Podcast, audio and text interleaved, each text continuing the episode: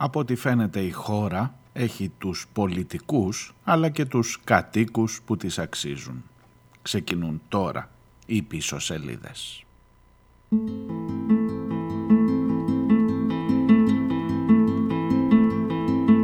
I wake up every morning to the sound of motors roaring. They are drowning out the voices in my head. At night while I am sleeping, I can hear the angels speaking, but I can't recall a single thing they said. I see their lips move clearly, I feel their presence near me, but each word they try to tell me just slips through the cracks. I push, I strain, I wrestle with my brain, and then a voice from somewhere whispers to relax. Γεια σας, καλώς ήρθατε. Τετάρτη και 23 ο Νοέμβριος. I'll say a word for sickness. She is my favorite mistress. Yes, she knows my body like no other can. My flesh and spirit keep colliding.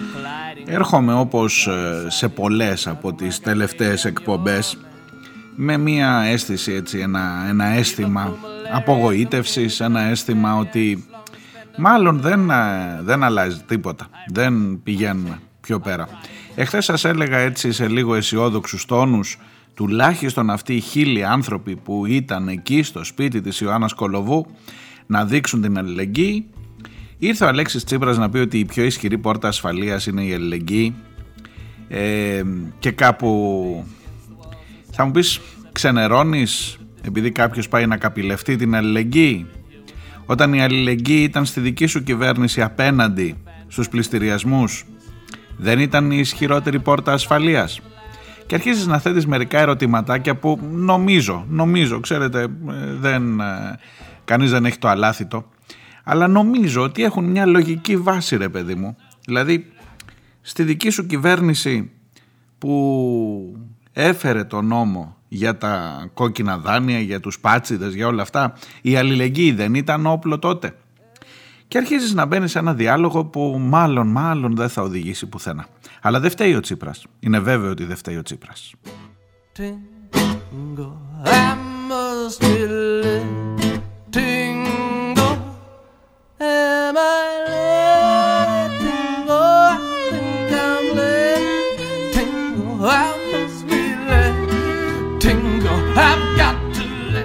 Και δεν το λέω για να τον αθώσω, το λέω έχοντας μία ε, πώς να σας το πω, διαπιστωμένη, εδρεωμένη πια άποψη ότι υπάρχει ένα κοινωνικό σώμα έξω από αυτούς τους χίλιους που πήγαν και στάθηκαν ε, σωστά στην, στη σωστή πλευρά της ιστορίας να πω και εγώ αυτή την ωραία φράση που τη λέμε πολύ τώρα τελευταία.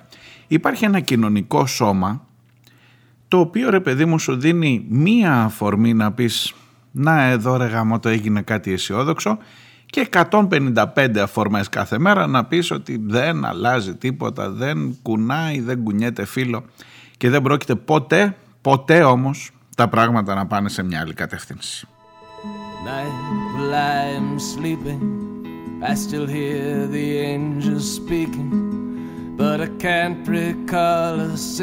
Έχω έρθει σήμερα με διάθεση να σας μπλέξω λίγο πολλά θέματα ε, έχω έρθει φέρνοντας στις αποσκευές μου, έχω κάνει μια λίστα, μια, μια σκαλέτα για σήμερα, γιατί ε, σήμερα δεν θα είναι μια εκπομπή με ένα θέμα.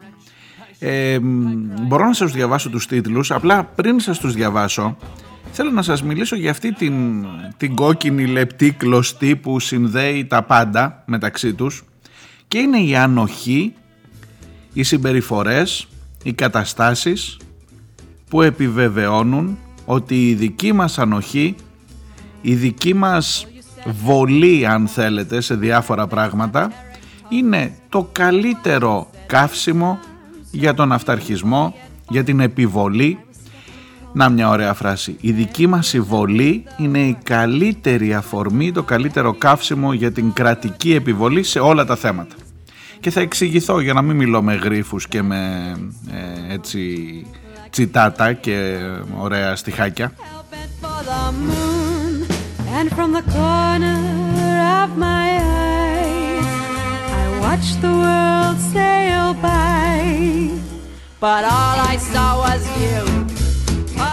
Είμαι ο Μάριος Διονέλης, η εκπομπή που, λέγεται, που, που ακούτε λέγεται πίσω σελίδες. Ε, πίσω σελίδες.gr είναι το site που μπορείτε να μας βρείτε και εμένα και την εκπομπή και να στέλνετε τα μηνύματά σας. Ακούστε μια ιστορία, θα ξεκινήσω από αυτό που έχω πιο φρέσκο, πιο, πιο δικό μου ρεπορτάζ.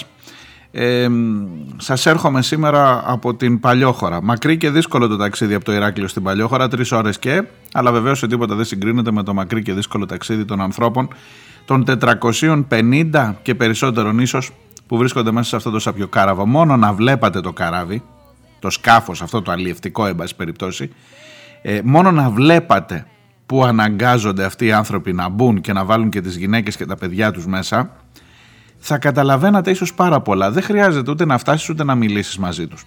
Θα καταλαβαίνετε πάρα πολλά μόνο να βλέπατε την εικόνα που λες εδώ αυτό δεν το εμπιστεύομαι να κάνω ρίο αντίριο. Όχι να με πάει από τη Λιβύη στην Ιταλία. Ε, αλλά δεν είναι αυτό που με συγκλονίζει. Εμένα με συγκλονίζει η δική μας τάση εδώ. Υπάρχει μια λεπτομέρεια σε όλη αυτή την υπόθεση, ένα, ένα, ε, ένα επεισόδιο από την ε, όλη υπόθεση της καραβιάς αυτής που μου δημιουργεί πάρα πολύ σοβαρά ερωτήματα για το αν έχουμε, αν έχουμε, αν υπάρχει καμιά ελπίδα εδώ. Ναι, είδα τους εθελοντές. Ναι, είδα τους ερυθροσταυρίτες. Ναι, είδα την τοπική κοινωνία που έστειλε κουβέρτες, το Δήμο, ναι, που έστειλε κουβέρτες, τρόφιμα, έβαλε χημικές τουαλέτες, έκανε ό,τι μπορεί να φιλοξενήσει αυτούς τους ανθρώπους. Δεν είναι και εύκολο να βάλεις τώρα 450 ψυχές, δεν είναι 10 και 20 και 50. Ωστόσο, δεν θα φύγει ποτέ από το μυαλό μου ότι βρέθηκα σε μια εξαιρετικά τουριστική περιοχή. Λίγους μήνες πριν ήταν τα ξενοδοχεία. Έτσι και πηγαίνατε στην Παλιόχώρα ε, Σεπτέμβριο, Οκτώβριο, δεν σου λέω τον Ιούλιο και τον Αύγουστο, Σεπτέμβριο και Οκτώβριο.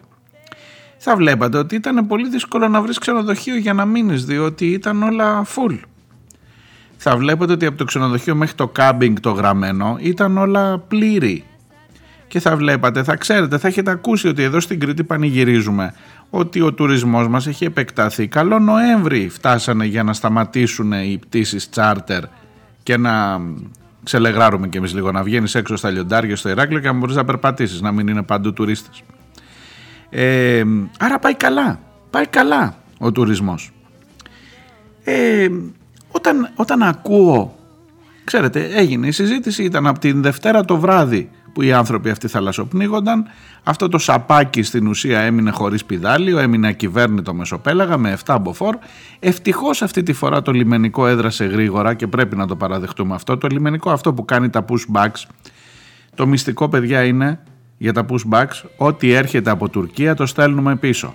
Τα, τα λένε οι άνθρωποι, δηλαδή όταν μιλάς λίγο μαζί τους με τους λιμενικούς, κατώτερους, όχι να στα πει on κάμερα ο λιμενάρχης, λίγο πιο κάτω ρε, με τους ανθρώπους εκεί που λίγο θα πιάσεις μια κουβέντα ό,τι έρχεται από Τουρκία το στέλνουμε πίσω αυτό ερχόταν από Λιβύη Οπότε μπήκε γρήγορα στην ελληνική περιοχή έρευνας και διάσωσης, υπήρξαν οι προειδοποιήσεις, υπήρξαν η, υπήρξε η κινητικότητα, πανηγυρισμοί, ο Πλακιωτάκης, ο υπουργός Ναυτιλίας, να η Ελλάδα που ε, ε, φροντίζει και δεν ε, επαναπροωθεί κλπ.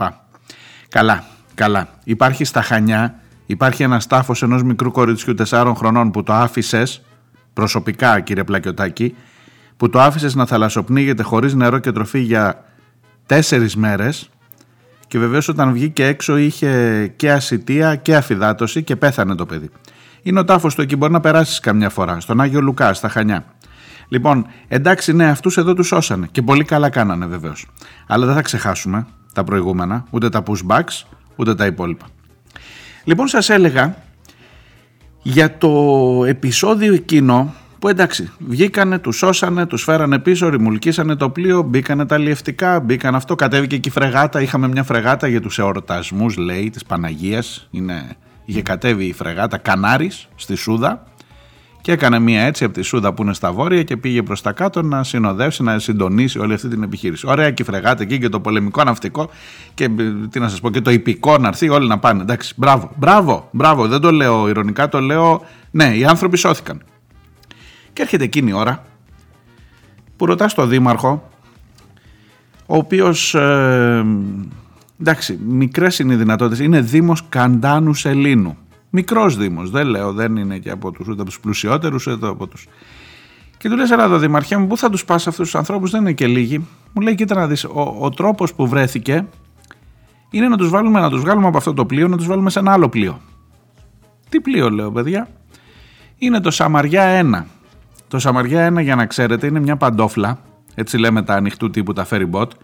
Είναι αυτό που κάνει το δρομολόγιο παλιό χωραγάβδος και τους βάλαμε εκεί την ώρα που έδαινε το σκάφος το δικό τους είχε πολύ καλό καιρό, λιακάδα και λοιπά τουλάχιστον έξω. Μέσα είχε ε, θαλασσοταραχή αλλά έξω ήταν καλά τα πράγματα. Το βράδυ μέχρι να τους βγάλουν έξω και να πάνε στο άλλο πλοίο είχε καταιγίδα. Την ώρα που έφυγα εγώ δηλαδή από την Παλιόχώρα ήταν που φόρτωνε ο καιρός και μετά από λίγο άρχισε η καταιγίδα. Και μαθαίνω μετά ότι τους πήγαν στο άλλο πλοίο παρόλα αυτά, το οποίο είναι παντόφλα. Έχει ένα μικρό μέρος που στέκεσαι από κάτω εκεί που είναι στεγασμένο ας πούμε. Είναι εκεί που μπαίνουν τα αυτοκίνητα τώρα, έτσι. Και όλο το άλλο είναι ανοιχτό. Και έχεις 450-500 σχεδόν ανθρώπους να πρέπει να στριμωχτούν από κάτω για να μην βρέχονται. Άντε ανοίξανε και λίγο πάνω κάτι σαλόνια, κάτι αυτά, αλλά μιλάμε για ένα πλοίο το οποίο δεν μπορούσε προφανώς, δεν μπορεί προφανώς να φιλοξενήσει τους ανθρώπους. Και επίσης, μισό λεπτό, μισό λεπτό. Όταν μιλάμε για φιλοξενία κάποιων που ήρθαν και που θα τους παράσχεις μία, πρόσεξε, τους παρέχεις ε, βοήθεια και φιλοξενία όχι με βάση τα ανθρωπιστικά σου ιδεώδη και τα δικά σου στάνταρτς αλλά με βάση το πώς ήταν πριν. Δηλαδή τους βλέπεις ρε παιδί μου στιβαγμένοι πάνω στο αυτό σαν τα τσαμπιά κρεμόντουσαν. Σαν τα τσαμπιά κρεμόντουσαν πραγματικά. Ε, και λες από εκεί, είναι, από εκεί που είναι, που έτσι κι αλλιώς θα βρεχόντουσαν αν έβρεχε ή που φαντάζουν να είναι μέσα στη θάλασσο αυτό να θαλασσοπνίγονται και να κινδυνεύουν. Ε, αν τους βάλω σε μια παντόφλα ανοιχτή, το να βρέχονται είναι το λιγότερο. Οπότε σε σχέση με το πώς ήταν είναι πολύ καλύτερα. Προφανώς θα τους δώσω και δύο κουβέρτες. Ναι, με. Τους βάλω και μια χημική τουαλέτα απ' έξω. Ε, καλά δεν είμαστε. Καλά δεν είμαστε. Με ποιο να τα βάλεις τώρα, να τα βάλεις με τον Δήμαρχο; Του λέω καλά ρε παιδί μου, δεν βρέτε εδώ στην παλιόχώρα, δεν έχει. Μου λέει κανένας, δεν προσφέρεται. Πού να το βρουν. Πάω, πάω εγώ να επιτάξω ένα ξενοδοχείο, ας πούμε, να τους βάλω μέσα. Τα ξενοδοχεία που πριν από λίγο καιρό ήταν γεμάτα, σας θυμίζω. Και τώρα είναι άδεια, είναι Νοέμβριος, 22 Νοεμβρίου ήταν εχθές. Είναι άδεια. Αλλά δεν βρέθηκε ένας να πει: Φέρε εδώ ρε παιδί μου, εγώ μπορώ να πάρω από τους από τους 500, μπορώ να πάρω 50. Και να το μοιράσεις σε μια αυτό και να κοιμηθούν οι άνθρωποι αξιοπρεπώς. Και ποιον να κατηγορήσεις τώρα; Τον ξενοδόχο; Υπάρχει ξενοδόχος στα Χανιά που έβαλε για 4-5 μέρες του είπανε καραβιά στη νέα χώρα, στα βόρεια, στα δίπλα στην πόλη των Χανίων και μείναν 3-4 χρόνια μέσα και δεν τον αποζημίωσαν και ποτέ. Έλα να τα πεις αυτού νου, Διονέλη μου, ε, αν μπορεί να ανοίξει το ξενοδοχείο τώρα. Και αν υπάρχει ένα κράτος που να σου εγγυηθεί ότι θα παράσχεις μια υπηρεσία αλλά εν πάση περιπτώσει δεν θα μπεις και μέσα. Δεν λέω να σε πληρώσει. Τουλάχιστον να μην έχεις και ζημιές μετά και όλα αυτά. Οπότε, ποιον να κατηγορήσεις τώρα, για πες μου. Καθόμουν και σκεφτόμασταν και καθόμασταν εκεί με τους ε, συναδέλφους και λέγαμε ρε παιδί μου, πες ότι ήταν μέσα ένα, ένα κρουαζιερόπλιο και κάτι συνέβη εκεί στα νότια της Κρήτης, στο Λιβικό, έμεινε το κρουαζιερόπλιο από πιδάλιο, όπως έμεινε αυτό. Και αναγκαζόταν να το ρημουλκίσουν πίσω. Και έρχονταν η εταιρεία και σου λέγε: Ξέρεις κάτι, έχω 500 τουρίστες μέσα. Θέλω να μου βρείτε κάπου να μείνουν το βράδυ και θα πληρώσουμε, ρε αδερφέ. Ξέρεις πόσοι θα έκαναν ουρά στο λιμάνι της Παλιόχώρα για να βάλουν μέσα τους τουρίστες; Είναι η ειδοποιώς διαφορά το ότι σε πληρώνουνε; Είναι η ειδοποιώς διαφορά ότι οι τουρίστες αυτοί θα ήταν πιο πολιτισμένοι ενώ οι μετανάστες τώρα από τη Συρία μπορεί και να μας χαλάσουν το ξενοδοχείο. Εμένα με προβληματίζει πάρα πολύ θα περίμενα πρώτα, δεν, θα, δεν είναι ο ξενοδόχος ο πρώτος μου στόχος, ο πρώτος που στρέφομαι. Ο, ο πρώτος που στρέφομαι είναι μια κρατική δομή, Δήμος, Περιφέρεια, ε, κράτος, Υπουργείο Μεταναστευτικής Πολιτικής, τι θέλετε να βάλω, κυβέρνηση, βάλτε ό,τι θέλετε μέσα σε αυτό. Που να λέει ότι όταν έχω 500 ανθρώπους, πρέπει να βρω έναν τρόπο να μείνουν εδώ για όσο μείνουν αξιοπρεπώς και όχι να του πετάξω μέσα σε μια παντόφλα. Οι μισοί πρέπει να σας πω αρνήθηκαν να πάνε και αρνούνται μέχρι και τώρα που ακούτε την εκπομπή αυτή, εκτός αν έχει αλλάξει κάτι συγκλονιστικά, αλλά το βράδυ το πέρασαν στο σαπιο κάραβο που τους μετέφερε, αρνήθηκαν να βγουν έξω, διότι κατάλαβαν ότι η άλλη δουλειά, η άλλη φτιάξη που πάει να γίνει είναι χειρότερη. Και μείνανε μέσα σε αυτό. και ζητάνε να τους επισκευάσουν το πλοίο και να συνεχίσουν το ταξίδι τους για την Ιταλία γιατί δεν θέλαν να έρθουν στην Παλιόχώρα οι μετανάστες από την Συρία. Λοιπόν αυτά είναι πράγματα τα οποία δεν ξέρω αν σε αυτή τη χώρα ε, ε, η, η, στάση που ετοιμάζεται να δικαιολογήσει ότι όχι αδερφέ τώρα ανοίξω εγώ το δικό μου το ξενοδοχιάκι καλά είμαστε εδώ μωρέ. Κοίτα τη δουλειά σου τώρα όχου. Αυτή ακριβώς η στάση είναι που σε φέρνει να κάνεις τον ίδιο κύκλο γύρω από την ουρά σου. Δεν αλλάζουν τα πράγματα. Ό,τι και να ψηφίσουμε δεν υπάρχει αυτό. Είσαι εκεί είσαι εκεί να υπάρξεις. Στην φοβερή και τρομερή ερώτηση αν είχες εσύ ένα ξενοδοχείο ρε Διονέλη θα το δίνες για να μπουν μέσα οι άνθρωποι αυτοί να μείνουν για όσα βράδια είναι. Η απάντηση; Είναι ναι εφόσον θα είχα τους όρους συγκεκριμένους από, το, από έναν φορέα που να λέει ότι θα είναι για τόσο και θα υπάρχει με αυτές τις προϋποθέσεις η φιλοξενία. Και πάλι, εφόσον βάζεις όρους και προποθέσει, πάλι σε αυτή την κατάσταση είσαι. Γιατί θέλω να είμαι ειλικρινής μαζί σας. Δεν είναι ούτε κανείς το παίζει καλό Σαμαρίτης. Γι' αυτό σας λέω, δεν είναι η πρώτη μου στόχευση ο ξενοδόχος. Αλλά με τρελαίνει το γεγονός να είσαι σε ένα τουριστικό μέρος γεμάτο ξενοδοχεία. Γεμάτο. Τέλος πάντων, έχει πολύ τουρισμό στην παλιόχώρα. Είχε. Μπορεί να καλύψει όχι 500, μπορεί να καλύψει χιλιάδες ανθρώπους η παλιόχώρα να μένουν ταυτόχρονα. Επισκέπτε εννοώ, όχι τους κατοίκους. Αλλά για τους 500 αυτούς δεν βρήκαμε. Να μωρέ ρωτούσαμε δεν βρήκαμε. Εδώ ρε εσείς δεν βρήκανε. Δηλαδή για να τρελαίνεστε μερικές φορές για να δεις τι άνθρωποι ζουν σε αυτήν εδώ τη χώρα. Δεν βρήκαμε λεωφορείο. Χώροι για τον. Τώρα θα φάω όλο το πρώτο μέρος από ό,τι φαίνεται μόνο με την παλιόχώρα και δεν θα μου φτάσει ο χρόνος να σας πω τα άλλα, αλλά έρχομαι από εκεί με έτσι λίγο πικραμένος. Όχι φορτωμένος στη μόμα, πικραμένος ρε παιδί μου. Γιατί βλέπεις πού ακριβώς είσαι. Λοιπόν, έχει εκπέμψεις σώσα από τη Δευτέρα το βράδυ. Όλα τα ξημερώματα της Τρίτης γίνεται η επιχείρηση, τα αλλιευτικά, τα δεξαμενόπλαιο που το προσέγγισαν, η φρεγάτα που σας έλεγα. Τελικά το πλοίο, το, το, το, αυτό το σκάφος, το αλλιευτικό, το σαπάκι, δένει στο λιμάνι της Παλιόχωρας στις 2 η ώρα το μεσημέρι της Τρίτης. Και μόλις δένει, έγινε μπροστά μου ο διάλογος αυτός. Είναι ο λιμενάρχης που λέει στο δήμαρχο «Ωραία, ε, για να τους πάμε στο πλοίο το άλλο τώρα στο Σαμάρια που ήταν στο δίπλα, είναι ένα λιμάνι, ήταν η σκάλα και το λιμάνι. Μια απόσταση μιλάμε τώρα 300 μέτρα, όχι παραπάνω. Ε, πώς θα τους πάμε παιδιά, με λεωφορείο, ναι, έχεις λεωφορεία δήμαρχε, δεν έχω. Ε, ε, γιατί δεν μου το είπατε να το κανονίσω, νόμιζα ότι θα είχατε εσείς. Όχι, εμείς δεν έχουμε αφαίρεση. Είναι μια μέρα ολόκληρη και, και θαλασσοπνίγονται. Το ξέρεις ότι θα τους φέρεις στην ε, παλιόχώρα. Και μόλις φτάνει και δεν είναι το πλοίο, λες: Ωραία, τώρα θα τους κάνουμε. Και τελικά από τις 2 η ώρα που έρχεται, ρε παιδιά, επειδή στην ιερά, στην ιερά πετρελαιό, στην παλιόχώρα, κανένας οδηγός λεωφορείου δεν βρέθηκε. Κανένα λεωφορείο δεν υπήρχε. Γιατί δεν θέλανε ούτε να μπουν μέσα στα λεωφορεία. Εντάξει, δεν ξέρω, μπορεί η παλιόχώρα να μην έχει δικά της λεωφορεία και από τις 2 η ώρα το μεσημέρι φτάνει η ώρα 5.30 το απόγευμα για να έρθουν λεωφορεία από τα Χανιά για να πάρουν τους ανθρώπους να τους πάνε από το ένα πλοίο στο άλλο, απόσταση 300 μέτρων που πας και με τα πόδια που λέει ο λόγος. Αυτή είναι η υποδοχή που κάναμε στους ανθρώπους αυτούς. Δεν θέλουμε ούτε να μας χαλάσουν τα ξενοδοχεία, ούτε να μας χαλάσουν τα λεωφορεία. Ε, και ε, το καλύτερο ξέχασα να σας το πω. Το απόγευμα πια όταν έχουν έρθει τα λεωφορεία η μεταφορά αυτή γίνεται μέσα σε καταρακτώδη βροχή και όταν τους πάνε στο πλοίο το άλλο είναι ένα πλοίο ανοιχτό που όσοι μπορούν να χωρέσουν από κάτω και όσο έχει από κάτω στέγαστρο εκεί που είναι η γέφυρα εν πάση περιπτώσει και το σαλονάκι και από κάτω μερικά αυτοκίνητα είναι σκεπασμένα ενώ όλο το άλλο είναι ανοιχτό και βρέχονταν. Τι να σας πω Πείτε μου εσείς, πείτε μου εσείς, αυτή είναι, αυτό, αυτό ακριβώς είναι το σκηνικό που λέμε ότι η χώρα υποδε... μετά μπορεί κάποιος να σου πει και πάλι καλά. Τι θέλεις. Ε, θα δεις, γράφεις στο σχόλιο, ας πούμε, στο Facebook, σου λέει ο άλλος να πάνε από εκεί που ήρθανε. Δεν τους θέλουμε εδώ. Μόνο που έτσι και τυχόν είχες τίποτα ελιές, μετά λες: δεν, έχω, δεν βρίσκω εργατικά χέρια για τις ελιές. Τότε όταν έχω να μαζέψω ελιές, θα ήθελα μωρέ να έχω μετανάστες να έρθουν. Άστο σου λέω, άστο σου λέω, πριν από αυτούς τους πάνω φταίμε και εμείς οι από κάτω. Αυτό είναι το, το, το, το, συμπέρασμά μου τουλάχιστον. Με αυτό τον καημό, με αυτόν τον πόνο έρχομαι σήμερα εδώ μπροστά σας.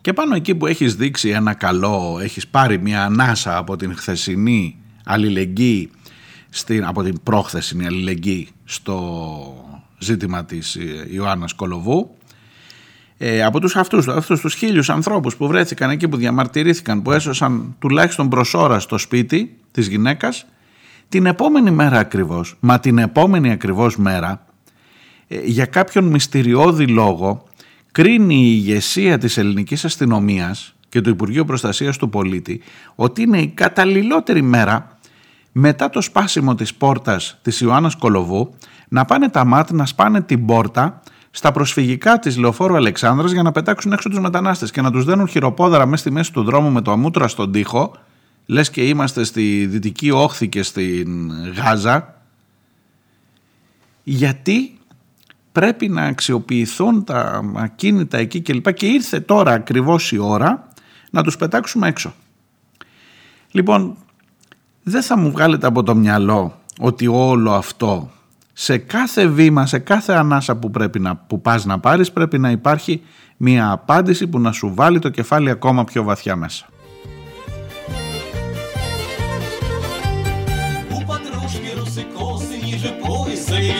Вот за эти русы косы мы с товарищем дрались Ой, товарищ мой орел, до чего ж меня довел Довел до леса темного ο Ρουβίκονας πήγε και έκανε γυαλιά καρφιά το γραφείο του δικαστικού επιμελητή που έσπασε την πόρτα και έφερε μαζί του και την αστυνομία και πήγαν και του κάνανε το ε, γραφείο λαμπόγελο. Καταδικάζετε; Εσύ, εκεί που με ακούς έξω, καταδικάζεις;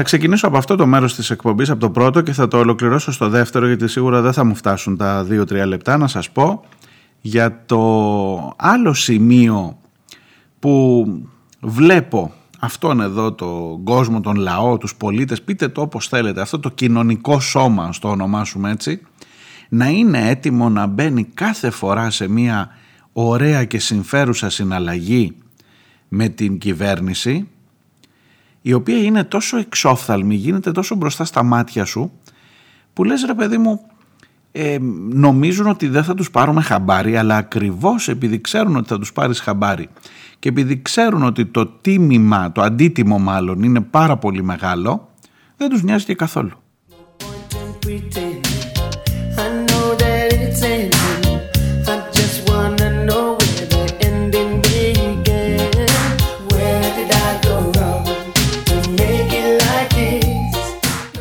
Ακούστε σας παρακαλώ τουλάχιστον τον τίτλο. 70.000 70.000 καταπατημένες εκτάσεις του δημοσίου ετοιμάζονται να αποκτήσουν κανονικούς τίτλους ιδιοκτησίας μέσα από ένα σχέδιο νόμου που φέρνει η κυβέρνηση, στην ουσία το έχει εντάξει στον ε, προϋπολογισμό που κατέθεσε, στο προσχέδιο του προϋπολογισμού που κατέθεσε ο Σταϊκούρας και αυτά τα 70.000 ακίνητα σε λίγους μήνες από σήμερα θα έχουν νόμιμους τίτλους ιδιοκτησίας οι οποίοι θα βρίσκονται στα χέρια των καταπατητών τους.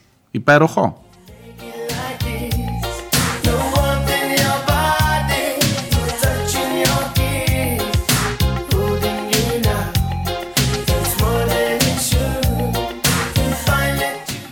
Η δικαιολογία είναι ότι παιδευόμαστε πολλά χρόνια με τα δικαστήρια, πώς να τους πετάξουμε έξω; Προσέξτε, όχι να πετάξουμε έξω την, την Ιωάννα Κολοβού που είναι δικό της το σπίτι, κάνει 120 χιλιάρικα αντικειμενική αξία και το χάνει για 15 χιλιάρικα από την Εθνική Τράπεζα που είναι ημικρατική και έχει κρατική διοίκηση, είναι νορμάλ.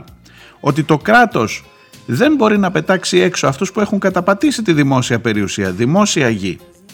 Και σου λέει τώρα πού να παιδευόμαστε μωρέ στα δικαστήρια, άστος να πληρώσουν κάτι, να βγάλουμε και κάνα ψηλό και δώσ' τους τίτλο ιδιοκτησία και πες τους μπράβο που καταπατήσατε. Και πες είστε ηλίθιοι στους άλλους που δεν πήγαν να καταπατήσουν γιατί αν είχες πάει νωρίς να καταπατήσεις και ήσουν μέσα στους 70.000 καταπατητές σήμερα θα δικαιωνώσουν ρε φίλε. Το μόνο που θέλω από σένα είναι να μην ξεχάσεις τι πρέπει να ψηφίσεις όταν έρθει η ώρα της κάλπης. Σύμφωνοι, εντάξει, τα βρήκαμε, τα βρήκαμε. Τα βρήκαμε δικέ μου, προχωράμε. Διάλειμμα και έρχομαι σε λίγο.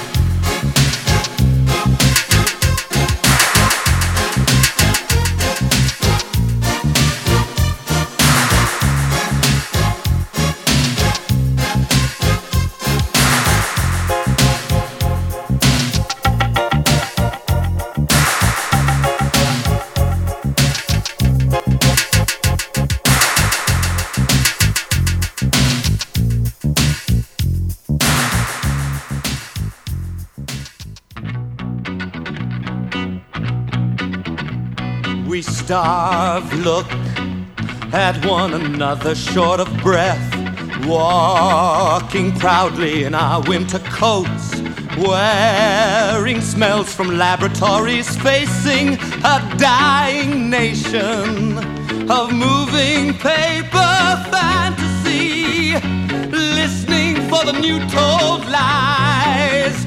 With supreme visions of lonely tunes Somewhere inside something there is a rush of greatness. Who knows what stands in front of our lives? I fashion my future on films in space.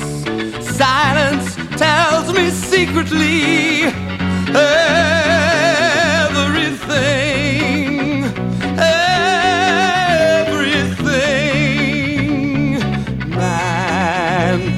Manchester, England, England. Manchester, England, England. Across the Atlantic Sea. And I'm a genius, genius. I'm a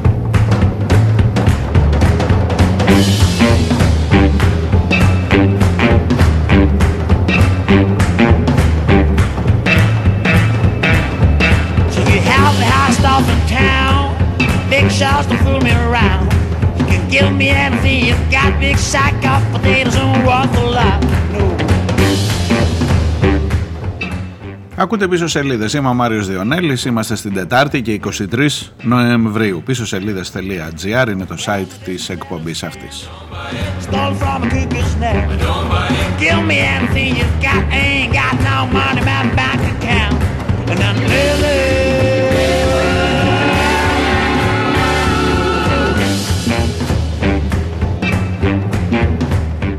Σήμερα οι πίσω σελίδες έρχονται με μία λίστα παραμάσχαλα, λίστα απογοητευτικών θεμάτων που μπορούν να σε κάνουν να σκεφτείς πολύ σοβαρά ακόμα και το να θυμάμαι ένα μήνυμα που είχα πάρει πριν από μερικές ε, εβδομάδες ε, που έλεγε ότι σκέφτομαι πολύ σοβαρά ότι σε αυτή τη χώρα δεν, με σηκώνει άλλο. Θυμάστε εκείνο το σύνθημα παλιά που λέγανε εγώ θα μείνω, δεν ξέρω πόσοι.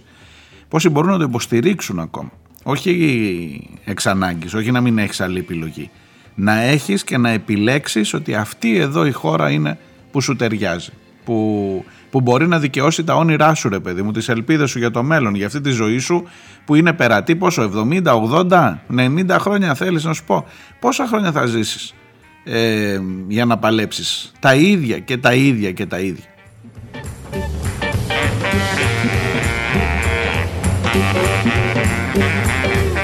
Δεν ετοιμάζομαι να σας πω σηκωθείτε να φύγετε ή πάμε να φύγουμε όλοι. Κάντε ό,τι καταλαβαίνετε ο καθένας. Δεν θα είμαι εγώ αυτός που θα προτείνει.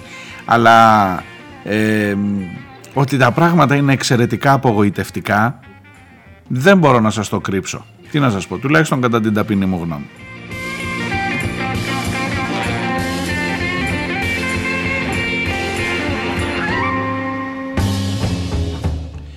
Στη συνέχεια έχω να σας πω και για το Μαρτσέλο. Θα πάμε λίγο και στα ποδοσφαιρικά. Ναι, έχει και Μουντιάλ τώρα. Ε, εκεί να δείτε. Εκεί να δείτε πράγματα. Αλλά δεν έχω τελειώσει με τα 70.000 καταπατημένα κτήματα του δημοσίου τα οποία ο νόμος τώρα που έρχεται θα προβλέπει ότι μπορείς ρε παιδί μου να δώσεις τον οβολό σου να τελειώνεις με αυτό παρόλο που σε δασικές εκτάσεις, σε υγιαλούς κλπ είναι αντισυνταγματικό δεν έχει αποσαφινιστεί τι θα γίνει με αυτά. Υπάρχουν λέει κάποια ζητηματάκια που πρέπει ακόμα να τα ρυθμίσουμε, αλλά άμα έχεις καλή θέληση όλα τα ρυθμίζεις. Και από ό,τι βλέπετε εδώ έχουν να γίνουν δουλειές. Θυμάστε την ιστορία με τα καταπατημένα των ξενοδόχων στους Αιγιαλούς που τους δίνουμε όλο παράταση και άλλη παράταση και άλλη παράταση πριν από λίγες μέρες δόθηκε ξανά παράταση γιατί τη μία είναι ο COVID, την άλλη είναι η κρίση οικονομική, την τρίτη είναι που μπορεί να μοιάζει ότι έχουμε πόλεμο λέγανε οι ξενοδόχοι αν οι τουρίστες δουν μπουλντόζες να κατεδαφίζουν. Την τέταρτη όλο και κάποια βλακεία θα πεις ακόμα να την υποστηρίξει στο Υπουργικό Συμβούλιο, Συμβούλιο ο αρμόδιος υπουργός και τελικά επί χρόνια οι κατεδαφίσεις δεν γίνονται εκεί που πρέπει. Τώρα έρχονται και σου λένε καταπάτησες φιλαράκι μου. Έλα εδώ μωρέ να τα βρούμε. Αυτό ξέρετε ήταν μια πρόταση που είχαν βάλει στο τραπέζι οι ίδιοι οι ξενοδόχοι που έλεγαν ότι με κάποιο τρόπο θα μπορούσαμε να συμβάλλουμε στο δημόσιο ταμείο ώστε να μην υπάρξει ε, υλοποίηση των πρωτοκόλων κατεδάφισης και ότι εδώ είμαστε να τα βρούμε. Και τώρα έρχεται η κυβέρνηση να νομοθετήσει όπως ακριβώς θέλουν οι ξενοδόχοι και οι μεγαλοκαταπατητές γιατί κυρίως για αυτούς γίνεται. Όχι ότι ο μικρός καταπατητής έχει, τι να σου πω, ένας βοσκός ρε παιδί που πήγε εκεί, είπε εδώ αφού βόσκω τα πρόβατα τόσο, γιατί έχει και τέτοια, στην, ειδικά στην ενδοχώρα και στην επαρχία, έχει πολλά τέτοια. Και αυτός μαζί με τα ξερά θα κάνουν και τα χλωρά και θα δικαιωθεί και αυτός για, τα, για την καταπατησούλα του.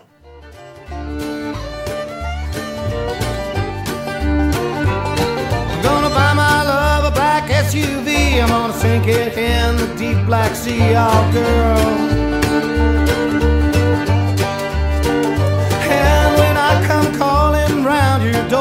Daddy says that you've been gone the night before. Oh, girl. Yeah, yeah, yeah. Θα συσταθεί μάλιστα λέει και επιτροπή η οποία θα κρίνει κάθε περίπτωση ξεχωριστά και η οποία θα αποφασίζει το ύψος του τιμήματος που πρέπει να καταβληθεί. Θα γίνονται και δόσεις βρεκουτά, μην νομίζετε ότι θα χρειαστεί να τα δώσετε όλα με τη μία. Θα γίνονται και δόσεις, ακούστε θα έχει και κοινωνικά κριτήρια, δηλαδή αν έχεις κάποιο θέμα είσαι καταπατητής, Αλλά υπάρχει ένα ζήτημα που ενδεχομένως στην οικογένεια και αυτό μπορεί να χρησιμοποιηθεί ως ευνοϊκός όρος ε, για να τα βρούμε καλύτερα πάνω εκεί στο παζάρι. Το μόνο που χρειάζεται να κάνεις είναι να μας ψηφίσεις μωρέ. Έλα τώρα.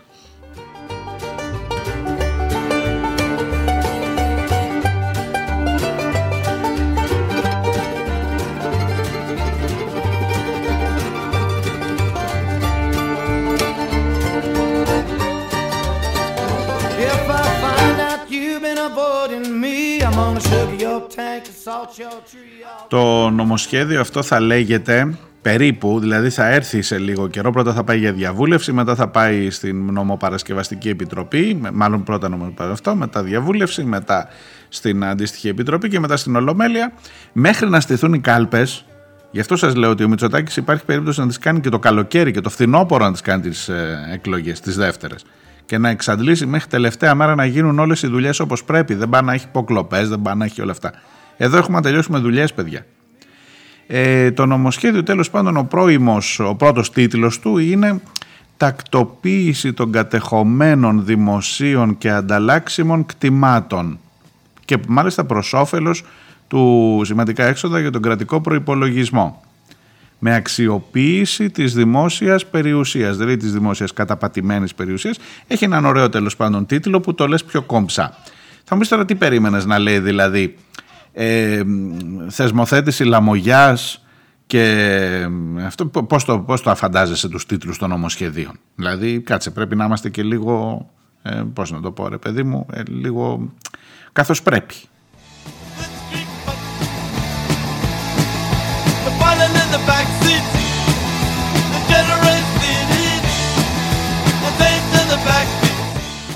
Έλα εδώ τώρα, βγες έξω, βγες έξω και κάνε μια δοκιμή. Καταρχάς και εσύ που με ακούς, εγώ δεν είμαι καταπατητή. Αν ήσουν καταπατητής, θα το βλέπει αλλιώς το ζήτημα. Εδώ είναι που αρχίζει τώρα. Είδες πώς έρχεται; Πώς λέγαμε πριν, στο δικό σου το ξενοδοχιάκι θα τους έβαζες; Αν ήσουν καταπατητής, δεν θα σου άρεσε αυτή η πρόταση τώρα, δεν θα πήγαινες να ψηφίσεις Νέα Δημοκρατία. Ακριβώς γι' αυτό το κάνουν. Ακριβώς γι' αυτό το κάνουν. Ε, πήγαινε πες το έξω στην κοινωνία. Να, αυτό που σας λέω τώρα και να βρεθείς απέναντι ας πούμε, σε ένα κοινωνικό σώμα, διότι τα 70.000, προσέξτε, δεν είναι 70.000 καταπατητές, είναι 70.000 εκτάσεις. Πίσω από αυτούς τους 70.000 από τον καθένα, σε κάθε μία έκταση, βρίσκεται μια οικογένεια, τουλάχιστον μια οικογένεια που κάτι έχει καταπατήσει, ρε παιδί μου. Που κάπου έφτιαξε ένα σπιτάκι μέσα στο δάσος τώρα και εσύ το κάνεις θέμα. Ε, άσε τώρα να έχει και το εξοχικό, όλη η οικογένεια θα πάρει ψηφαλάκια. Δεν είναι 70.000 ψήφοι τα 70.000 καταπατημένα ακίνητα είναι επί 3, επί 4. Βγες λοιπόν έξω στο κοινωνικό σώμα αυτής της χώρας και πες παιδιά, εγώ πιστεύω ότι κακώς κάνει η κυβέρνηση τώρα και ρυθμίζει αυτό και ανταλλάσσει ε, και νομιμοποιεί στην ουσία τους καταπατητές. Πήγαινε παιδί μου, τι είσαι, είσαι αντιπολιτευόμενο κόμμα, είσαι ο ΣΥΡΙΖΑ. Βγες έξω και πες σήμερα, Κακώς το κάνετε αυτό και όταν θα ξανάρθω εγώ, αυτές τις 70.000 καταπατήσεις που θα τις νομιμοποιήσετε, γιατί το κακός το κάνεις, μπορεί να το πει. Μπορεί να το πει. Αυτές τις 70.000 εγώ θα τα πάρω πίσω. Πήγαινα μα τολμάς, πες το. Ποιος είσαι που θα βγεις έξω να πεις και να στηρίξεις μια άποψη που θα σε φάνε ζωντανό αυτή τη στιγμή, διότι ο καταπατητής έχει πλέον δικαιώματα. Το κούρασα νομίζω, καταλάβατε τι θέλω να πω. Καταλάβατε ότι δεν υπάρχει σωτηρία, νομίζω, και με αυτή την αφορμή.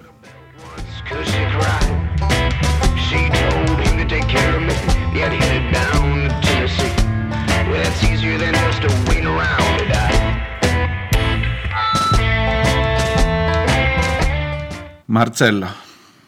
Λοιπόν, ακούστε τώρα. Εγώ όπως ξέρετε με τα ποδοσφαιρικά δεν.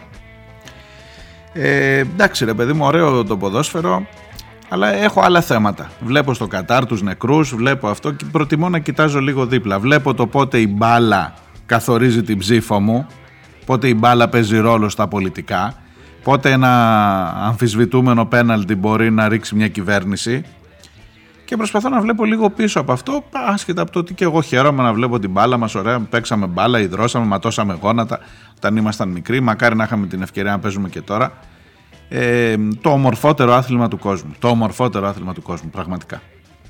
Αλλά ρε γαμότο, όταν σε θεωρούν ηλίθιο, τουλάχιστον πρέπει να υπάρχει ένας που να λέει κοίτα ο βασιλιάς είναι γυμνός, κοίτα σε θεωρεί ηλίθιο και ενδεχομένως και να είσαι στο τέλος.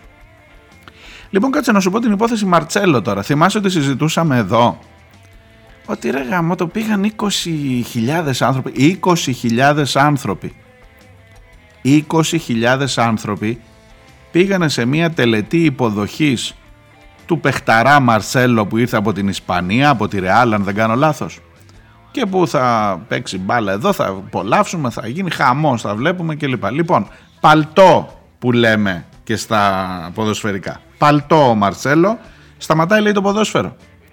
Δύο μήνες μετά.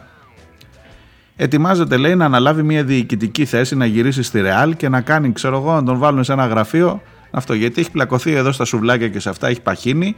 Δεν μπήκε. Να, αλήθεια. αλήθεια. Μην, δεν, δεν έχω τίποτα με το πάχος των ανθρώπων και ο αναμάρτητος να ρίξει πρώτος. Αλλά ε, τι να σας πω. Ε, εγώ τουλάχιστον δεν πάω να γίνω ποδοσφαιριστής. Ε, Αυτός ήρθε εδώ, δεν μπόρεσε να ενταχθεί στο κλίμα, δεν μπόρεσε να έχει πάρει την κάτω βόλτα τώρα. Τι να κάνουμε ο άνθρωπος. Θα πει τον κάνουμε. Αυτό εντάξει. Δεν, δεν κρίνω. Δεν κρίνω.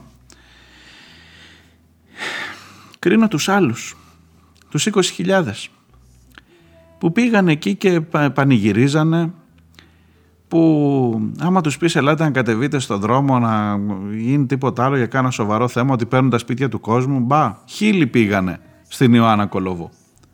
Στο Καραϊσκάκι για να υποδεχτούν τον Μαρτσέλο είχαν πάει 20.000 και τώρα ο Μαρτσέλο φεύγει. Άμα ο άλλος ο Άδωνης θυμάστε που έλεγε ότι το γεγονός ότι ήρθε ο Μαρτσέλο στην Ελλάδα φταίει, ε, οφείλεται στο ότι ο Κυριάκος Μητσοτάκης έχει φτιάξει μια καταπληκτική χώρα και θέλουν να έρχονται εδώ οι παιχταράδες. Τώρα, τώρα που οι παιχταράδες αποδείχτηκαν παλτά, τι γίνεται, τι θα πει ο Άδωνης; Πραγματικά, το καλύτερο ακόμα είναι ότι πήγανε και αγοράσαν οι φίλοι του Ολυμπιακού 160.000, αν έχετε το Θεό σας, πουλήθηκαν για να δεις για πόση μπίζνα και πόσο πραγματικά ηλίθιος σε θεωρούν. Πήγανε και αγοράσανε 160.000 φανέλες του Μαρτσέλο που έχουν πίσω το 12. Λέει Μαρτσέλο και 12. Είναι φανέλα του Ολυμπιακού και λέει πίσω Μαρτσέλο νούμερο 12. 160.000. Μπήκα έτσι από περιέργεια γιατί ξέρεις ρε παιδί μου τι είναι αυτό που σε κάνει τις νύχτες να περνάς λίγο καλά στο ίντερνετ έτσι από περιέργεια να το διασκεδάσουμε να έρθω να σας το πω εδώ. Και λέω κάτσε ρε παιδί μου, πάω να δω εκεί υπάρχει ένα, μιλάει, έβαλα μπουτίκ Ολυμπιακού, βρήκα, το βρήκα. Λέγεται Red Store, Red Store, κόκκινο, κόκκινο μαγαζί. Ε, redstore.gr Λέω κάτσε, πες ότι θέλω να πάω να αγοράσω μια φανέλα και εγώ να δω πόσο κάνει. Να δεν έχεις περιέργεια. Σου λέω 160.000 φανέλες, πόσο κάνει μία, για πες. Να αφήσω λίγο χρόνο να παίξει λίγο το τραγούδι εδώ με, εδώ με τη Λουθ Κατσάλ. Cuando llores también piensa en mí. Λοιπόν, λέγε πόσο κάνει; Μην το ψάχνεις τώρα. Πόσο κάνει, παιδί μου, πάνω κάτω. Εσείς όλοι που λέτε μια φανέλα του Ολυμπιακού, άντε να έχει και το Μαρσέλο από πίσω να κάνει 15, 20, 30, 35, 40, χάσατε, χάσατε, περάστε. Περάστε, η επόμενη. Όσοι λέτε ότι η φανελίτσα το πιάνει το 80 παρακάτι, είστε μέσα. Είστε μέσα που να πάρει ευχή. 79,95 έχει και αυτό το τρικάκι να μην σου κάθεται το 80 στο λαιμό. 79,95 κάνει η φανέλα με το νούμερο 12 που λέει Μαρσέλο και έχουν πουληθεί 160.000 φανέλες στους Ολυμπιακούς.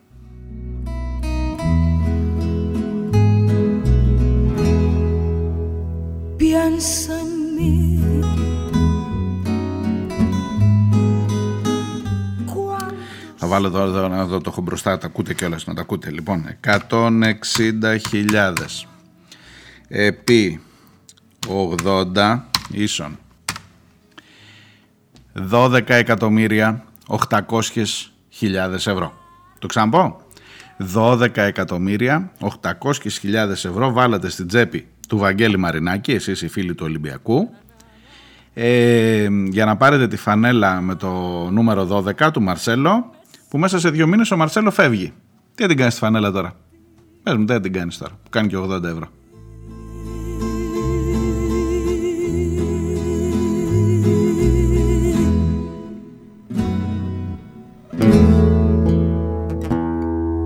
I remember playing my guitar in the projects. Playing in the PJ.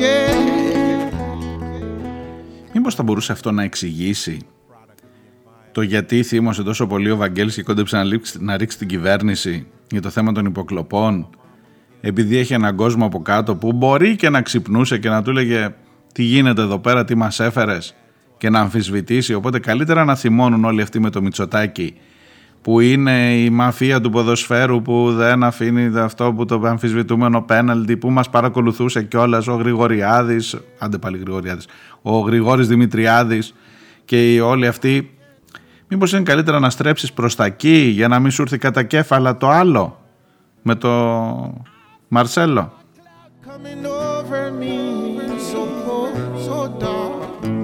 It feels like I'm knocking on the heaven's door to Biggie Smalls and Tupac.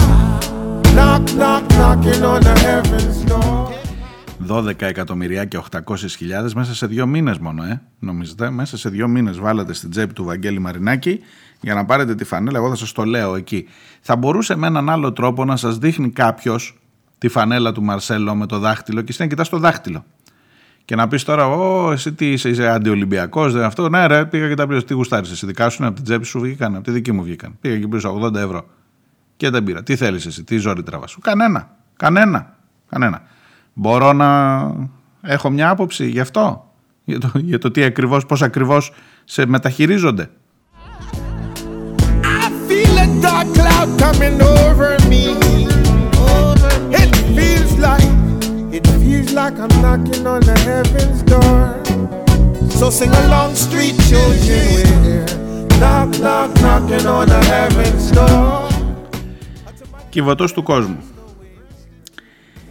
εάν δεν εμπιστευτείς τα παιδιά δηλαδή ειλικρινά σας λέω ότι από χθες, από όταν από τη στιγμή που ανακοινώθηκε το ποιο είναι το διοικητικό συμβούλιο που τέθηκε στην κυβωτό του κόσμου με απόφαση του Υπουργικού Συμβουλίου θυμάστε που σας έλεγα θα συνεδρίαζε επί τούτου συνεδριάσανε τη Δευτέρα το φέραν από εδώ, το φέραν από εκεί. Την Τρίτη το φτιάξανε το Διοικητικό Συμβούλιο. Λοιπόν, από εκείνη τη στιγμή και μετά σας ομολογώ ότι έχει αρχίσει να κλονίζεται η εμπιστοσύνη μου σε ό,τι αφορά όλες αυτές τις αποκαλύψεις για τον πατέρα Αντώνιο που φαίνεται ότι είναι, έχουν γίνει φοβερά και τρομερά πράγματα αλλά επειδή σας έχω πει έχω γεννηθεί καχύποπτος για κάποιο λόγο ε, έχω μερικούς λόγους να πιστεύω ότι εδώ πέρα ίσως να γίνεται και κάτι άλλο μπροστά στα μάτια μας. Εγώ δεν μπορώ να καταλάβω πώς είναι δυνατόν. Δηλαδή, το φέρνεις από εδώ, το φέρνεις από εκεί. Λες, ποιον εσύ να εμπιστευτώ να βάλω στο ίδρυμα να το διαχειριστεί για να μου δείξει ότι μπορεί και να αγαπάει τα παιδιά και να μπορέσει να φέρει τα οικονομικά βόλτα και να έχει και μια κοινωνική απήχηση.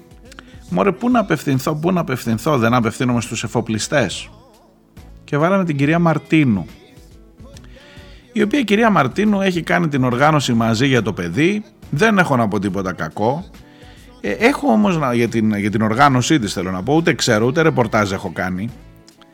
Αλλά η κυρία Αλεξάνδρα Μαρτίνου είναι της οικογενείας Μαρτίνου, που είναι οι εφοπλιστές, αυτοί που κάνουν τα πάρε δώσε, θυμάστε, με τα πετρέλαια και τα λοιπά. Ε, με τον Πούτιν, ναι, ναι, ναι, ναι, με τον Πούτιν, εκεί που υποτίθεται ότι είμαστε στη σωστή πλευρά της ιστορίας, αρκεί να μην πειράζει την τσέπη μας. Είναι η θεία λοιπόν της βουλευτού Γεωργίας Μαρτίνου, γιατί ο Μαρτίνος ε, εκτός από καράβια έχει και μια κόρη βουλευτή. Ε, αυτή τώρα είναι η θεία αυτής, είναι η γυναίκα του, του αδερφού αυτού Τα μπλέξαμε τώρα, καταλάβατε εκεί. Τέλος πάντων είναι στην οικογένεια Μαρτίνου. Και το ακόμα χειρότερο είναι ότι εκτός από την ε, Μαρτίνου, η οποία ως ε, εφοπλίστρια και ως ε, ε, ανεγνωρισμένη φιλάνθρωπος θα είναι αυτή τώρα που θα βάλει τα πράγματα στη σειρά ε, βάλανε ακόμα έναν άνθρωπο ο οποίος είναι ο Κωνσταντίνος Γλούμης Ατσαλάκης, δικηγόρος στο επάγγελμα, αλλά εκτός από δικηγόρος έχει και άλλη ιδιότητα, είναι διευθυντής του γραφείου της Υφυπουργού Εργασίας και Κοινωνικών Υποθέσεων, της κυρίας Μιχαηλίδου. Για έλα εδώ, για κάτσε τώρα λίγο καλά, γιατί εδώ πέρα μου τα, μου τα στρέφεις από εδώ, μου τα στρέφεις από εκεί και δεν θα, θα τα χαλάσουμε, θα τα φάμε τα μουστάκια μας. Η Δόμνα Μιχαηλίδου, η οποία είναι αυτή η οποία δεν έχει κάνει το παραμικρό, έχουν σκάσει στη δική της τη βάρδια όλα αυτά τα θέματα με τις παιδικές κακοποιήσεις, με τα ιδρύματα, με το ζήτημα του γυροκομείου που σας έλεγα, θυμάστε τη δικηγόρο τη Μαρία Παπαδάκη που έλεγε πού είναι η Δόμνα Μιχαηλίδου που υποσχέθηκε ότι εδώ θα τεθεί έλεγχος και δεν θα σταματήσει και θα συνεχίζει να λειτουργεί από μέσα από τη φυλακή το γυροκομείο, να έχει ακόμα γέροντες και να δουλεύουν ακόμα οι κατηγορούμενοι για την υπόθεση. Και οι κατηγορούμενοι στη Διεύθυνση Δημόσιας Υγείας που έπρεπε να ελέγχουν το γυροκομείο και κάναν τα στραβά μάτια, είναι ακόμα στις θέσεις τι υπεύθυνες για να ελέγχουν τα γυροκομεία όλων των χανίων. Πού είναι το Υπουργείο Εργασίας και Κοινωνικών Υποθέσεων; Και ότι εδώ πέρα υπάρχει ένα τεράστιο σκάνδαλο ότι δεν έχει εφαρμοστεί ο νόμος για τις ανάδοχες οικογένειες, ότι ενώ υπάρχει ένα θεσμικό πλαίσιο. Εδώ έχει δίκιο ο ΣΥΡΙΖΑ να φωνάζει ότι τουλάχιστον σε αυτό το πεδίο είχε κάνει μια δουλειά την οποία την πετάξαν στα σκουπίδια ή δεν την υλοποίησαν από την πλευρά της Νέας Δημοκρατίας, της σημερινής κυβέρνησης. Και τώρα έρχεσαι σε ένα απόστημα που έσπασε με αυτόν τον τρόπο να θέσεις μέσα στο Διοικητικό Συμβούλιο τον ιδιαίτερο του γραφείου της Υφυπουργού και να αρχίσεις να μπλέκεις την εκτελεστική εξουσία με μια δομή δεν είναι περίεργα πράγματα αυτά και από πάνω στην κορυφή είναι μια εφοπλίστρια. Ε, δεν έχω στοιχεία να σας πω ότι να εδώ υπάρχει κάτι παράνομο, παράτυπο σε όλο αυτό. Αλλά εμένα δεν μου φαίνονται φυσιολογικά πράγματα αυτά. Δηλαδή εγώ θα περίμενα έναν άνθρωπο που να έχει ένα κύρος, που να έχει μία, δεν ξέρω αν η εφοπλίστρια, ο, ο, ο σύζυγος Μαρτίνος, ο, ο, ο πατέρας της ε, ε, βουλευτού είναι, ο, τι είναι αυτός, είναι κουνιάδος τώρα αυτήν της Μαρτίνου, έτσι. Είναι και διοικητής στο Άγιο Όρος, διότι άμα δεν μπλέξει λίγο και η θρησκεία με τα λεφτουδάκια για να αυτό, είδες τι όμορφα, είδες τι καλά, τι γλυκά που δένουν όλα.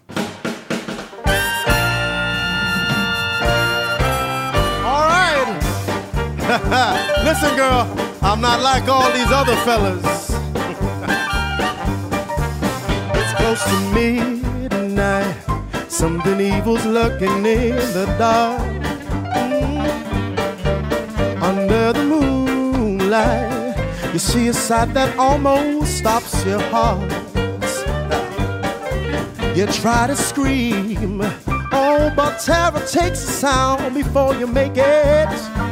Yeah, you start to freeze as horror looks you right between your eyes. You're paralyzed, cause this is thriller, thriller night, and no one's gonna save you from the beast about to strike. You know it's thriller, thriller night. You're fighting for your life inside a killer thriller tonight. Hey, ladies.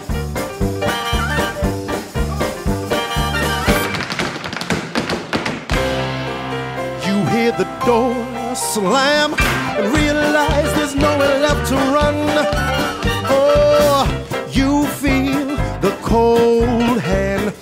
Wonder if you'll ever see the sun. You close your eyes Σας αφήνω με την ε, μνημειώδη δήλωση του Κυριάκου Μητσοτάκη από χθες ότι φυσικά το καλάθι του νοικοκυριού δεν αφορά τους αριστερούς του Χαβιαριού ή τους σοσιαλιστές της Σαμπάνιας. Τα έχετε κάνει, αριστερά και δεξιά παλικάρια έχουν γίνει μαλλιά κουβάρια, δεν ξέρεις από τι να φυλαχθείς και το μόνο που μένει είναι μια βαθιά πηχτή να την κόψεις με το μαχαίρι απογοήτευση. Παρόλα αυτά, να είστε καλά και να προσέχετε. Θα τα πούμε αύριο. Γεια. There's no escaping the jaws of the alien this time. Open wide, it's the end of your life.